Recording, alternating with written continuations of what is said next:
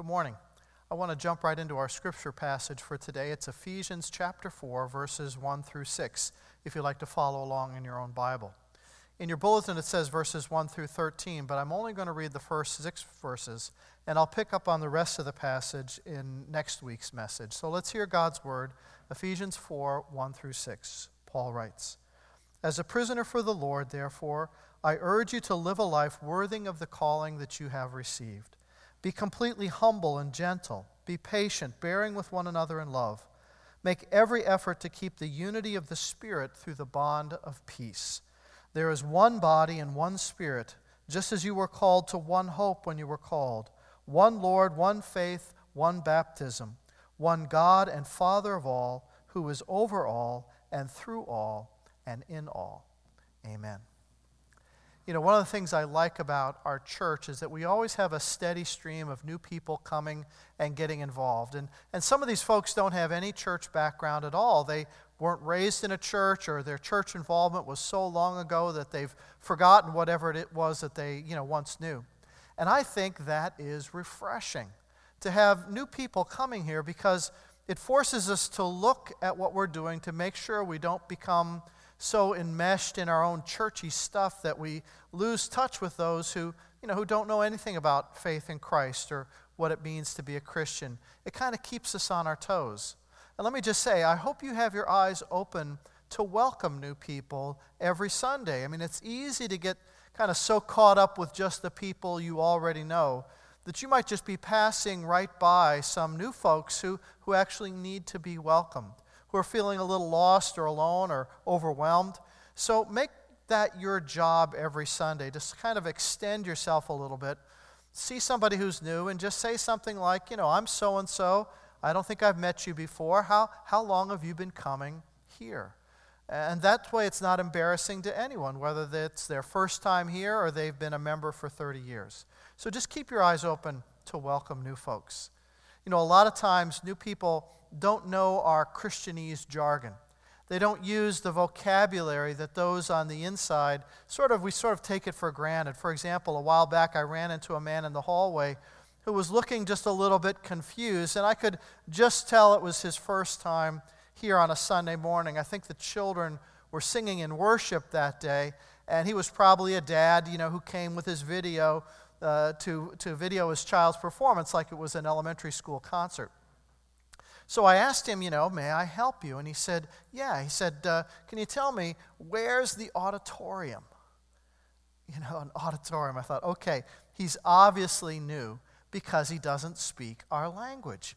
He doesn't know to call it, you know, the sanctuary or even the ministry center. So, you know, I took him to where he needed to go. And then afterwards, afterwards I thought about that word auditorium because, because it comes from the combination of, of two Latin words audio, which means to listen, and toro, which means to the bull. So maybe that's more appropriate, especially when I'm speaking. But, but seriously, how would you explain what we do here to someone who is brand new, who doesn't know anything at all about church? If someone sincerely asked, What's the purpose of your group?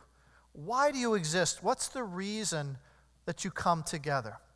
Well, you might say something like, Well, we, we come together to worship God, whom we know through Jesus Christ, and to serve Him together in this world. I mean, that's a pretty good basic answer. But what if the person then asks sincerely, but why do you have to do that together? Why can't you just worship your God on your own, by yourself? Why do you need to do it with others? That is a great question. And chapters 4, 5, and 6 of Ephesians were written by Paul so that we can have a better understanding of why followers of Jesus are called by God to come together in a special kind of community called the church. Let's go back for just a second. In the first three chapters of Ephesians, Paul was like a, like a master artist with a, with a big canvas, and he painted in these huge, broad brushstrokes. He covered so much. In chapter 1, he splashed on these, these brilliant colors of the sovereignty of God at work in his plan of salvation and the awesome power of God that we see in the resurrected and exalted Savior Jesus Christ. In chapter 2, then, he kind of adds these shimmering shades of the enormity of God's love and mercy, this love that welcomes every person, no matter what race or culture or language, because we're all sinners equally in need of repentance and grace. And in chapter 3, he completed the painting by kind of framing it with his own testimony, his own personal encounter with this vast immensity of God's unbounded love. That love that now can now bring change down into the deepest parts of our human heart, the, the innermost being, down into our very soul. And then chapter 4 begins with a little word, therefore, or then in some translations. It's a connecting word that says, on the basis of everything that I have just written, I want you to do this. Three chapters of this pretty heady theology and now Paul says in verse 1 I urge you to live a life worthy of the calling you have received. All that theology is great, but now you have to live it. Now you've got to put it into practice. Now you have to live your life a different way, a way that reflects your encounter with this magnificent grace of God that you receive through Jesus Christ. If you've got Christ in your heart, it's not optional. He's the one giving the orders, and it's your job to do what He says. And this isn't a solo life. You're to do it not as lone rangers, but as a new kind of community linked together with others who claim the name of Christ. This is what Jesus wants for his disciples. Just a cursory reading of the Gospels will show you how much this kind of spiritual community was Christ's desire for his disciples. In John 13 34, Jesus gave this command as a summary of all that he wanted his disciples to do. He said, A new command I give to you, that you love one another. As I have loved you, so you must love one another. And by this, everyone will know that you are my disciples, if you love one another. Did you hear that last phrase? By this, everyone will know that you are my disciples if you love one another. Jesus says there is to be a special relationship, a special bond between all those who claim him as Savior. Of course, we're supposed to love all people as our neighbors, but there is to be a unique relationship of love and interdependence between Christians. And the way Christians live as a community of faith will be their most effective form of witness. It should be the best way that Christ is made real to the world. This new family created, the family of God. And it includes all those who call God their Father through Christ. Now, no one goes on to talk about this more than the Apostle Paul. In fact, that great British Bible scholar F. F. Bruce entitled his commentary on Ephesians, God's New Society. He writes this in the preface he says, Nobody can emerge from a careful reading of Paul's letter to the Ephesians with only a privatized personal gospel. For Ephesians is the gospel of the whole church. It sets forth God's eternal purpose to create through Jesus Christ a new society which stands out in bright relief against the somber background of the old world. For God's new society is characterized by life in place of death, by unity and reconciliation in place of division and alienation, by wholesome standards of right behavior in place of the corruption of wickedness, by love and peace in the place of hatred. Does that make sense to you? The church is supposed to be God's island of hope in the sea of despair. It's to be God's light on a hill that shines into the world's darkness. It is God's hospital for sinners and his school for Christian living. Now, in hearing that, you might think F.F. F. Bruce and the Apostle Paul are sort of, you know, kind of lost in space with this utopian ideal of Christian community. I mean, this kind of, of radical community centered on Jesus Christ is a, is a lofty goal, but honestly, does it ever work? Well, what we're going to see in the next three chapters is that Paul actually has both feet firmly planted on the ground. He knows how difficult it is to live together in this kind of community. He has no illusions about what happens when sinful people come together. Even though redeemed by Christ, we carry all our woundedness and our brokenness, we carry it into this new community. Our healing, our inner life transformation has begun through the Holy Spirit, but we've all got a long way to go. But it's in the crucible of the church that the Holy Spirit does his work on us. It is through our relationships with others that God begins to shape us. So it's no wonder that the very first issue Paul has to address with the Ephesians is conflict in the church. Conflicts were going on in the church of Ephesus based on race and culture and expectations and hurt feelings. So Paul addresses all that with God's principles for, for handling the tornado of emotions that gets stirred up when imperfect Christians come together. Do you know what has always been the greatest danger to the local church? It isn't the rise of secularism. It's not government overreach into our religious liberties. It's not a downturn in the economy that affects people's financial giving to the church.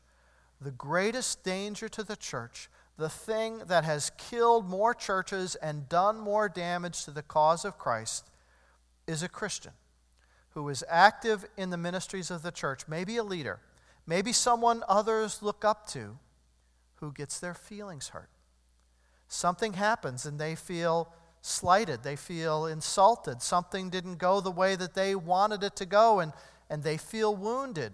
Maybe they feel their, their power is being threatened because, you know, they like being a big fish in a small pond. And unconsciously, they take that hurt and they store it away. And in their heart, a seed begins to grow a seed of anger, a seed of resentment, a seed of self pity. Eventually, that seed gets toxic and its poison starts to seep out, it starts to spread. They go to their friends for support and sympathy. We all do. They share one side of the story, heavily slanted in their favor. They, they detail the injury they received, or maybe just mention for prayer that so and so, the person that they blame for their hurt, they seem to be under a lot of stress. We should pray for him or her and they plant a seed of doubt about that person in the minds of their friends. They get a group on their side by looking for people who are willing to listen, people who unknowingly get drawn into their drama, who become a supporting player in this little soap opera. And if not dealt with, that wound grows.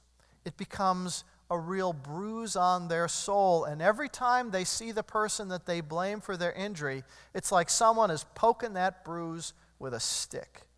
So they start doing some, you know, passive aggressive things, like forgetting to make that phone call or to send out that email that they, they promised to send, and subtly they sabotage someone else's event or ministry in the church. Little digs in conversation start to pop up, things said publicly that maybe should only be said privately. They gossip, they spread half truths, but always with an excuse, always with a reason why, why they are the one who is being misunderstood. Eventually, their, their anger gets more obvious, the conversations get more strident, more destructive. They begin to spread disunity, and factions emerge. They even spiritualize it and say it's spiritual warfare at work. Others begin to recognize the destructive behavior, but they don't say anything or, or do anything. They think people in the church should just be nice and they want to avoid any conflict. And inside they're thinking, I don't want that person to turn their guns on me. So they don't say anything. And that's like blood in the water to the angry person. They just ramp up their righteous cause even more. And if it's not addressed in a healthy way, eventually the whole thing blows up into a really ugly mess. People leave the church. A pastor is forced out. And the church, this new community of God's love, its witness gets a big, ugly black eye. Its witness withers. I can't tell you how many churches have been ruined by this scenario. there probably isn't a week that goes by where I don't either hear of at least one more church embroiled in some kind of serious conflict like this, or where I have to deal with some emotionally charged issue in the life of our congregation. Christians who get their feelings hurt, who hold a grudge, and then who subtly or not so subtly try to sabotage each other.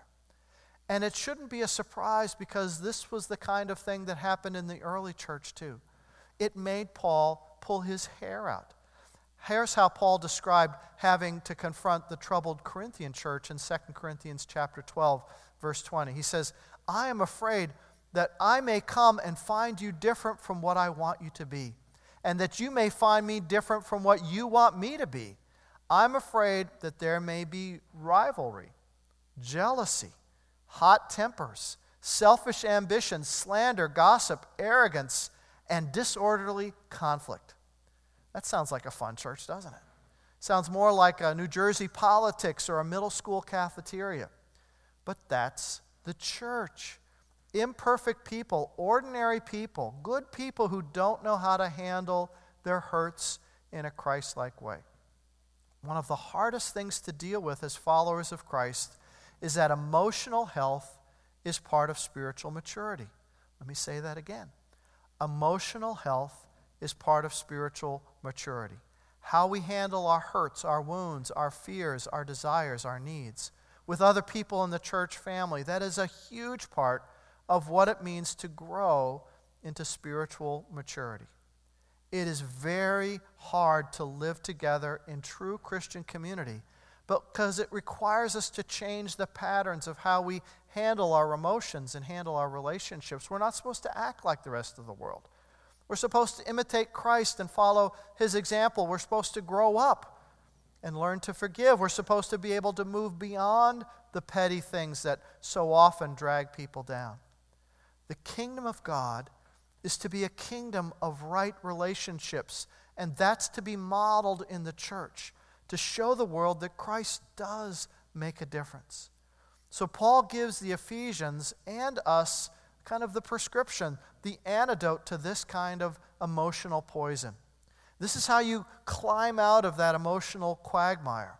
One simple sentence, probably the hardest verse in the Bible to obey. Verse 2 Be completely humble and gentle, be patient, bearing with one another in love.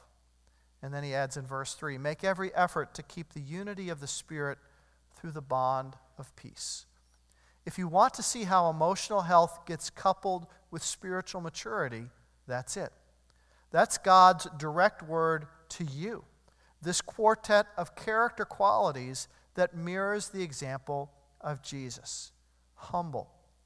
This is actually a word that the writers of the New Testament created. It's not found in any other ancient manuscripts. All the traditional words in Greek for humility are negative words associated with the, with the denigration of a slave, someone who was beaten down and who was forced to stay in their place. The humility of Christ was voluntary. He didn't demand to be treated as he deserved. He didn't push himself to the front of the line, even though he could have commanded special treatment. The idea of voluntarily relinquishing one's rights or power or prestige, that was an alien concept in the ancient world, and quite frankly, it's an alien concept today. But Jesus gives us an example to follow Philippians 2 3 through 8. Do nothing out of selfish ambition or vain conceit. Rather, in humility, value others above yourselves, not looking to your own interest, but each of you to the interests of the others. In your relationships with one another, have the same mindset as Christ Jesus, who, being in the very nature God, did not consider equality with God something to be used to his own advantage. Rather, he made himself nothing by taking the very nature of a servant, being made in human likeness, and being found in appearance as a man, he humbled himself by becoming obedient even to death on a cross. Humility means letting go of our pride. And that is often what gets wounded our silly human pride. The second word, gentleness. This is also a great word. It is sometimes badly translated as meekness. This is a strong word. It is used to describe a mighty stallion, powerful and strong, but, but that responds to his rider's commands. Gentleness means strength under control, not weakness, but strength channeled in the right direction, used at the right time and for the right purposes. This may even be harder than humility because it means keeping oneself under control, controlling your reactions so you don't just fly off the handle, controlling your words so that you don't run off at the mouth, controlling your emotions so that you recognize it when that selfish, petty side of you is trying to take over. The third word was patience. Literally, this word means long temper. It's the exact opposite of a short tempered person. The person who doesn't have a short fuse, who doesn't blow up at the slightest provocation, who isn't easily bruised, who doesn't hold a grudge, who doesn't jump to conclusions, who doesn't use anger as a weapon to intimidate or bully others. And finally, bearing with one another simply means recognizing that we are all imperfect people in need of grace, and that you are the kind of person who can give grace to others even when you feel like you've been mistreated in looking at the sins of others, Jesus says, turn that into a mirror and look at yourself. Whoever is without sin, cast the first stone, John 8 7. Take the two by four out of your own eye before you worry about the speck of sawdust in the other person's eye. That's Matthew 7 5. When you see yourself first and foremost as a forgiven sinner, that's, what, that's when you can give grace to others when they need it. And all of this is how the unity gets built into the body of Christ humility, patience, gentleness, gentleness, and forbearance. Paul says this is all based on the person of Christ. Verse 4 there's one body and one spirit. Just as you were called to one hope when you were called, one Lord, one faith, one baptism, one God and Father of all, who is over all and through all and in all. God doesn't ask us to do anything until we accept what he has done already.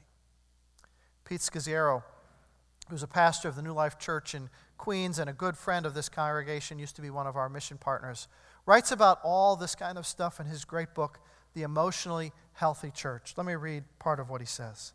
He says, When we ignore the emotional component of our lives, we just go through the motions of Christian activity.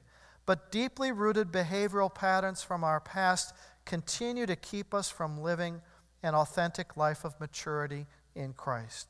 We often fail to reflect on what is going on inside us and around us and are too busy to slow down to be with God. As a result, we run the high risk of remaining spiritual infants, failing to develop into spiritually and emotionally mature adults in Christ. Emotional health goes hand in hand with spiritual maturity. Are you carrying any bitterness in your heart this morning? Any resentment towards someone else in the church? Are you nursing any bruised feelings? Are you subtly trying to sabotage or, or get back at another brother or sister in Christ? It's time to do something about that. Emotional health, handling conflict, handling hurt feelings in a godly way. That's key to the unity of the body of Christ and to honoring Jesus Christ as your Lord and Savior because He's the one who wants His children to love one another. Amen. Let's pray. Lord, this strikes close to home that we have often allowed our bruised feelings to fester into something that gets ugly. And we just pray your protection on our church and, uh, and that we, Lord, would be a church that would diligently practice the unity of the body and build the bond of peace through your Holy Spirit.